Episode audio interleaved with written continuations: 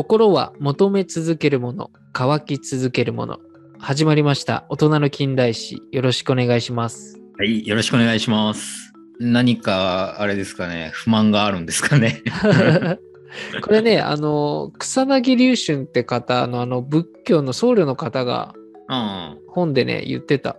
へえ。なんか心ってさ、常になんか求めるようなものなんだってさ、そもそもが。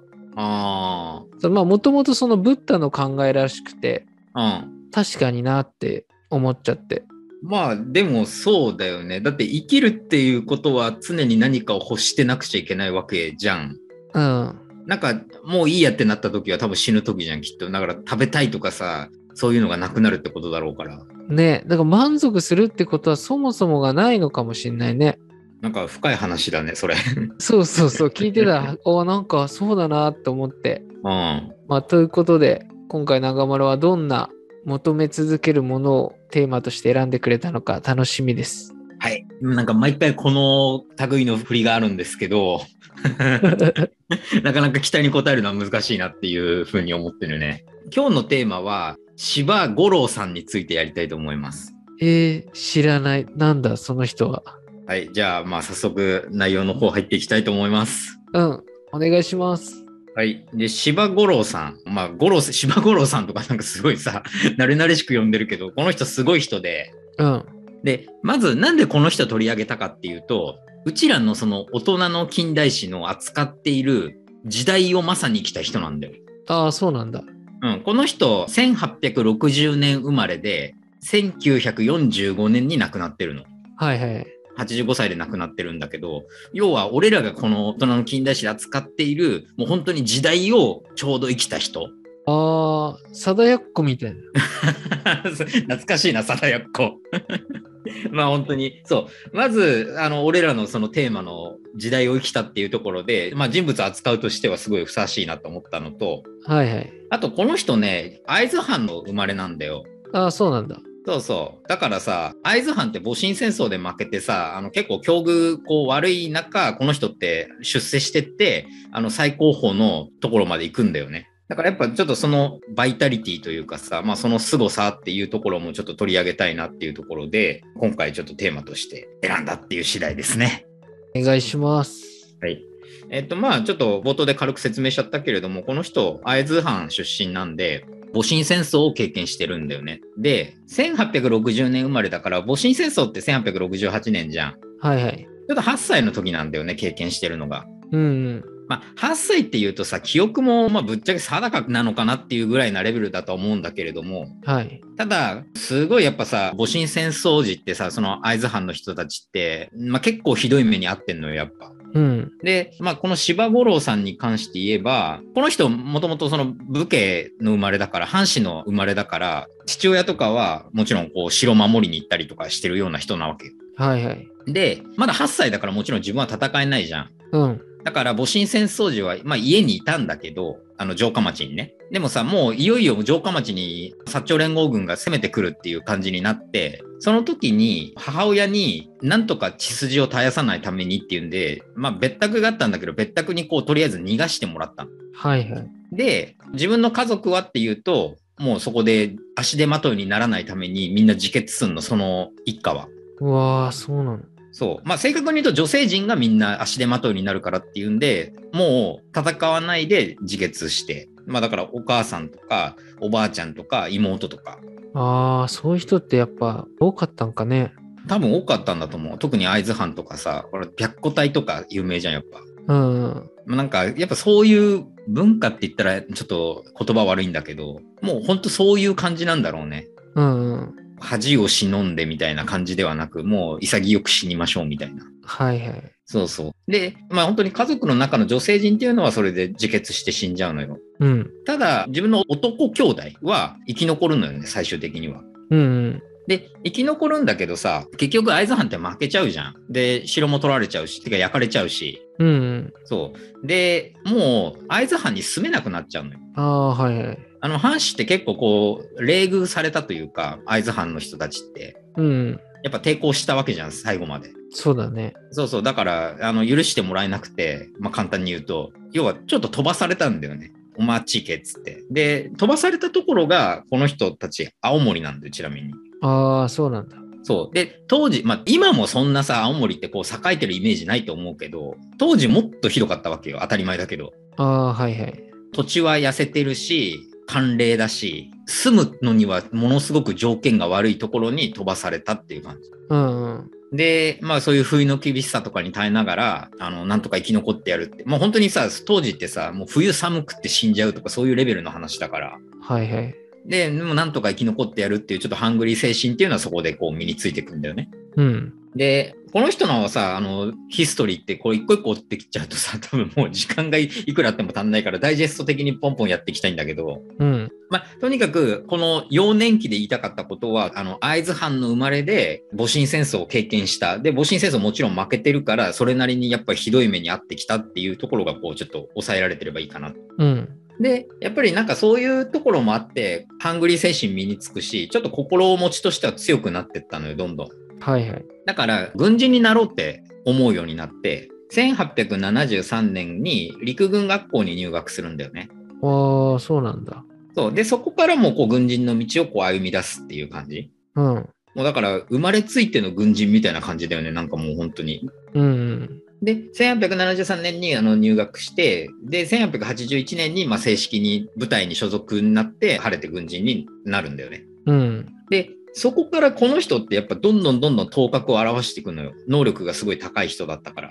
ええそう。で、なんかね、中国語を勉強してたのかな。で、中国に行くことになるんだよね。うん。それが1884年か。北京に駐在することになって、まあそこでとにかくどんどんどんどん出世していくのよ。うん。やっぱ中国語喋れるしさ、なんだかんだこう頭も切れるしさ、結構能力の高い人だからどんどんどんどん出世していくわけ。うん。で、1894年にはもう少佐にまでなるんだよ。少佐って結構すごいじゃん。もう陸軍少佐。すごいよね。うん。で、1894年っていうと、あの戦争ですよ、やっぱり。うん。日清戦争。で、ここで日清戦争にも参加するのよ。で、まあ、ただ、あの、もう少佐だから、もう、なんつうの、前線に行って戦うとかではなくて、参謀的な感じで、あの、参戦はするわけ。ああ、そうなんだ。そうそう。武力で強いっていう感じの人っていうよりは、この人どっちかっていうと、知略系なのよ。はい。頭使って情報戦でみたいな、そういう感じのところがある人だから、それだから、こう、ちょっとトップにこう、立っていくような人っていう感じなんだよね。指導的立場。うん。で、日清戦争にもこう参加して、やっぱり功績をこう得て、そういったところで、どんどんどんどんこうやっぱ軍の中での評価っていうのは上がっていくわけ。で、その後、ちょっと一旦アメリカに行ったりするんだけれども、結局また最終的に中国にまた戻ってくるわけよ。うん。それが1899年で、で、その時にはもう陸軍中佐にまでなるの、中佐。ええだからもう順調に進級してるわけよ。はいはい。で、1899年っていうと、あれがあるんですよ、中国。義和団事件。ああ、はいはいはい。で、まあ、正確に言うと1900年にこの人、新国の公使館に着任になるのよ。うん。で、公使館ってもちろん北京にあるから、まあ、義和団のさ、乱っていうのがさ、北京に来た時だったのよ。うん。で、着任後すぐ、もう義和団に包囲されるんだよね、大使館。ああ、そうなんだ。そうそう。もう、たまったもんじゃないと思うけどね。うん。で着任早々みたいな。はいはい。で、義和団のボートたちがさ、まあ別に日本だけじゃないよ。あのもう各国の大使館こう取り囲んでさ、まあ中にはやっぱ殺されちゃった人もいるわけよ。うん。そのボートたちに。で、そんな中、とにかくここを死守しようっていうことで、他国の当時ね、11カ国ぐらいなんか大使館っていうか、まあその各国の駐在所みたいなのがあったらしいんだけれども、うん。そことこう連携して、約60日間、籠城戦を指揮するんだよね、この人。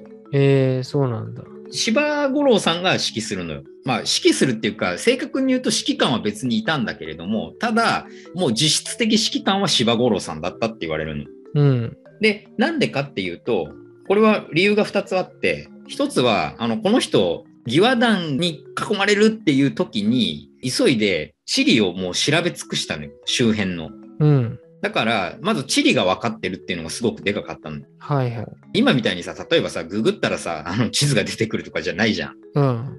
だから、やっぱり地図を頭に暗記してるっていうのは、やっぱ強みになるわけよ。軍を動かす上では。うん。で、もう一つは、この人、やっぱり情報戦に長けてるから、情報網を自分の中で持ってたのよ。うん。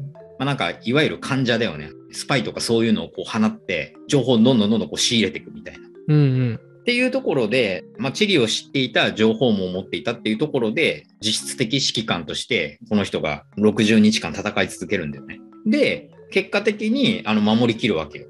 あ、守りきったんだ。そうそう。義和団事件ってさ、ほら、その後結局日本とかさ、ロシアとかがこう派兵してさ、大使館助けるわけよ。うん。で、そこで60日間なんとか耐えて解放されるっていう。うん。で、やっぱりここでの功績っていうのがすごく評価されて、各国から。はい。で、あの特にイギリスね。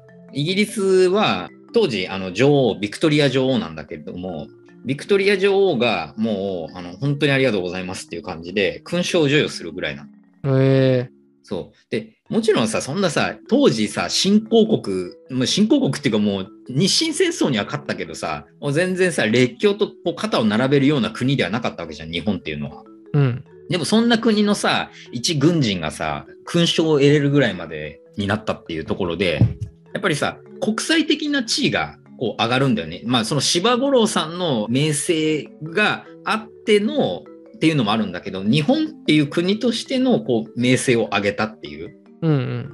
そう。ところで、イギリスから日本に対する信頼っていうのがめちゃめちゃ上がるんだよね。やっぱこの義和団通して。はい。で、それで、まあ、柴五郎さんなんかが結局、こう、率先的にイギリスと同盟を結んだ方がいいっていう形で結構こう、裏で動いてくれたりしたっていうのも、まあ、諸説あるんだけれども、いろいろ。それで、1902年の日英同盟につながったなんて、とも言われてんだよね。うんうん。そう、だから、まあ、日英同盟って、この柴五郎さんがもしいなかったら、もしかしたら結ばれなかったかもしれないとも言われてるぐらい、結構この人の功績ってでかいんだよ。えー、そうなんだ。そう。だから、イギリスからしたらさ、日本と同盟を結ぶメリットがなかったら結ばないわけじゃん。当時、イギリスってもう世界一位の国なわけだからさ。うん。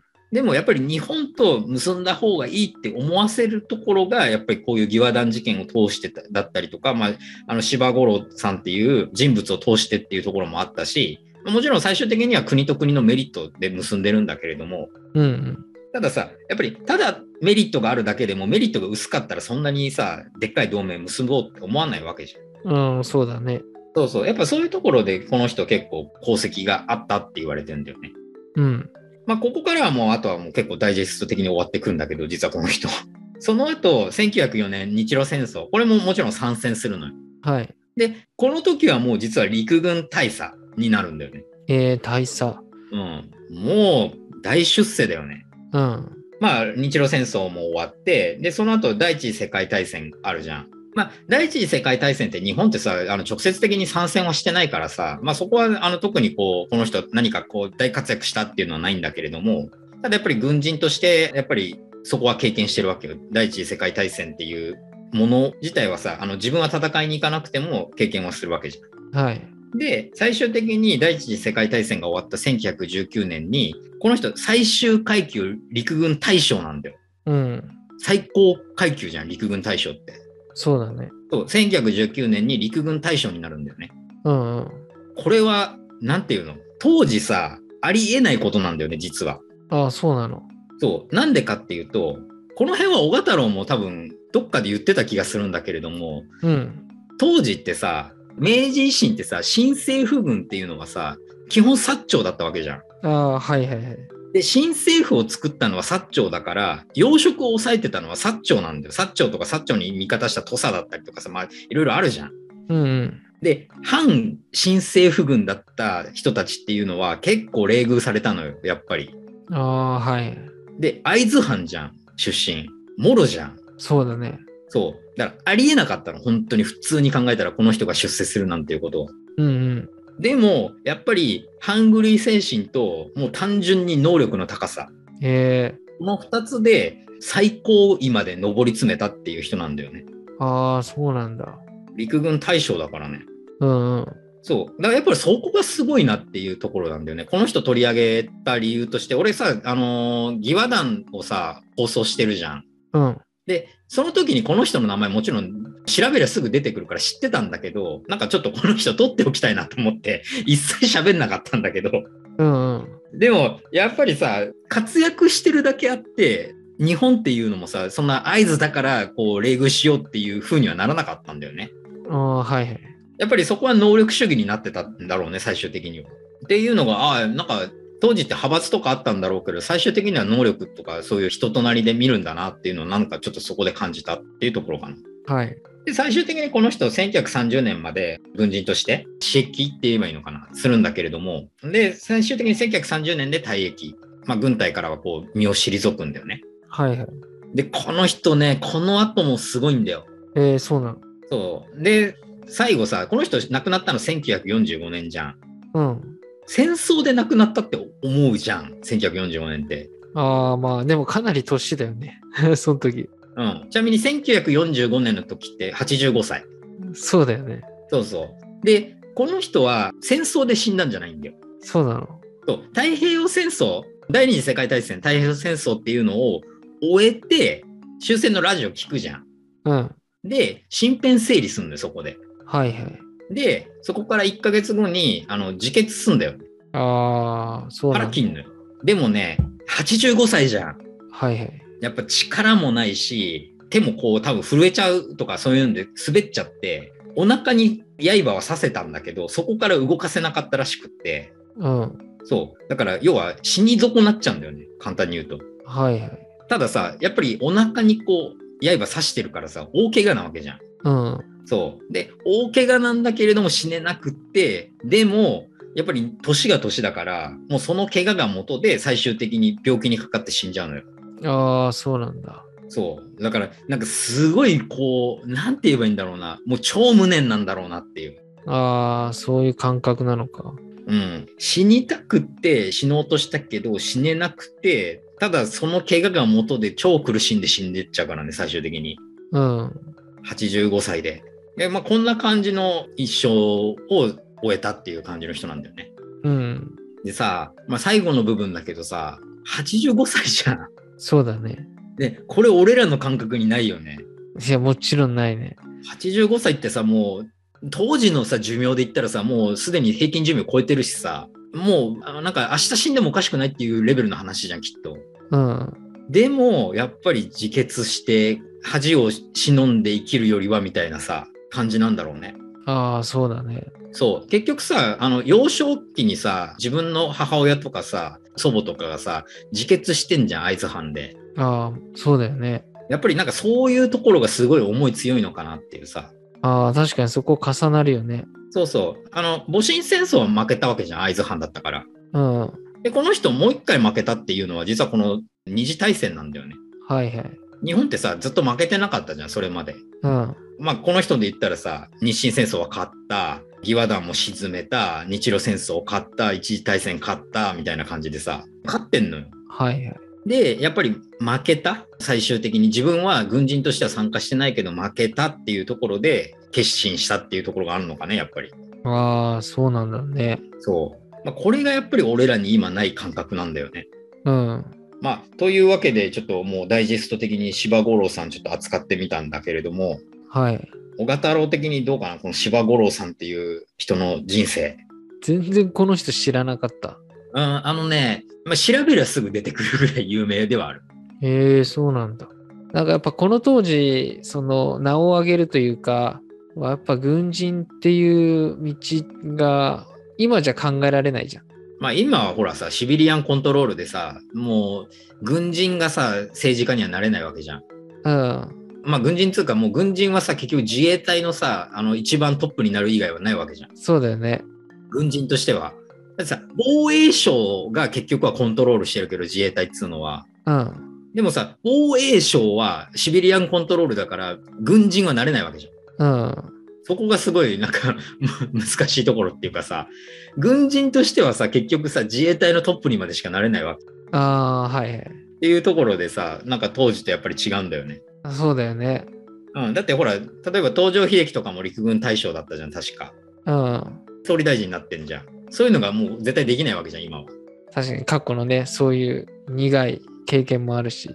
なんか、やっぱ最後の死に方もそうだけど、ちょっと乃木マ助も連想するような、ね同じ軍人として、まあ年齢も近いんじゃないかな、多分。そんなに離れてないはずで。ああ、確かに。で、やっぱ最終的にはちょっと今の価値観とはわからない部分もあるような。うんだけどすごい本当に会津藩出身で、ここまで出世するってことは相当能力が高かったんだろうなっていうのを感じる人だね。うん。ね、取り上げててやっぱりさ、よくほんと出世したよなって思うもん。うんうん。だって結局さ、今ですらさ、結構その薩長派閥って残ってるわけじゃん。政治家ね。はいはい。一番有名なところで言うと安倍さんとかさ、うんうん。山口県じゃん。そうだね。うん。だからやっぱ残ってんだよね。結構、なんつうの、2世、3世とかっていう政治家ってさ、調べてみるとさ、ああ、なるほどね、みたいなさ、有名な話だけど、麻生さんとか大久保利通の子孫じゃん。うん。とか、そんな感じでさ、ああ、やっぱりね、みたいなのは やっぱあるじゃん。確かに。ね。今だって残ってるレベルの話なのに、その当時じゃん。当時だから絶対もっとあったわけよ。うん。あーどこ出身ですか？会津です。あーちょっとダメですね。みたいなさ。うん。あの、なんだ、学歴フィルターじゃないけどさ、そうだね。出身地フィルターみたいなのは絶対あったんだよ。うん。ね、そんな中、やっぱり陸軍大将まで上り詰めたっていうのは本当に相当な能力だった。まあ、能力もそうだし、努力もそうだしってところなのかなっていう。うーん、ありがとう。うん。じゃあ、ということで、今回は柴五郎さんについてでした。はい。まあ、ということで、もしよかったら、フォローだったり、評価をポチッとしてくれたら嬉しいです。はい。最後まで聞いていただいてありがとうございました。はい、ありがとうございました。